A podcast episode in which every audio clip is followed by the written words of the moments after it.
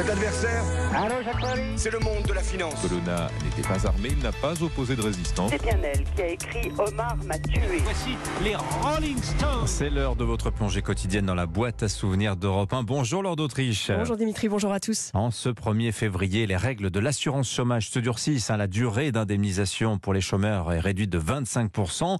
Vous revenez ce matin à travers les archives d'Europe 1 sur le jour de la création de l'ANPE, l'Agence nationale pour l'emploi. Nous sommes en 1967. À la manœuvre, un jeune secrétaire d'État à l'emploi du président Pompidou, un certain Jacques Chirac. Oui, la NPE centralise les offres et les demandes d'emploi. À l'époque, la France compte un peu plus de 200 000 demandeurs d'emploi. C'est un peu plus de 1% de la population. Ils pourront donc bénéficier d'une allocation, dit Jacques Chirac. La certitude qu'aura le travailleur demandeur d'emploi de pouvoir faire face au problème de son reclassement.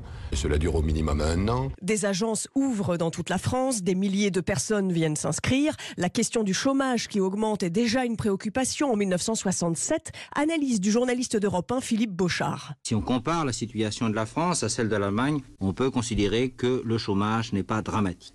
Mais tout de même, dans l'opinion, progressivement, l'inquiétude grandit. Et dans les années 70, la NPE oriente aussi les chômeurs vers tel ou tel emploi. Alors, dans les années 70 également, le gouvernement euh, commence à prendre des mesures d'accompagnement en direction des chômeurs, tiens, tiens, de plus de 60 ans. Oui, en 1972, cinq ans après la création de la NPE, le nombre de chômeurs a doublé. Ils sont près de 400 000.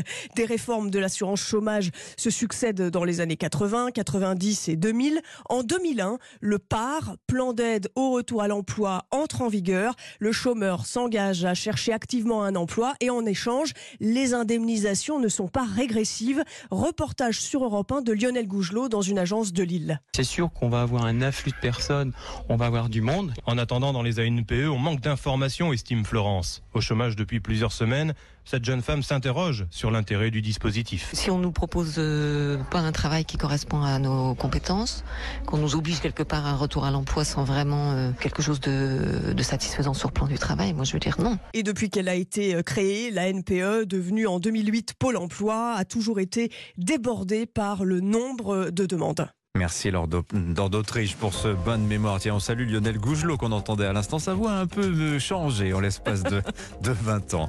Je vous rappelle qu'à 8h15, l'invité d'Europe Matin ce matin sera Sandrine Rousseau au micro de Sonia Mabrouk. Elle s'est fait remarquer en commission à l'Assemblée nationale hier, Sandrine Rousseau.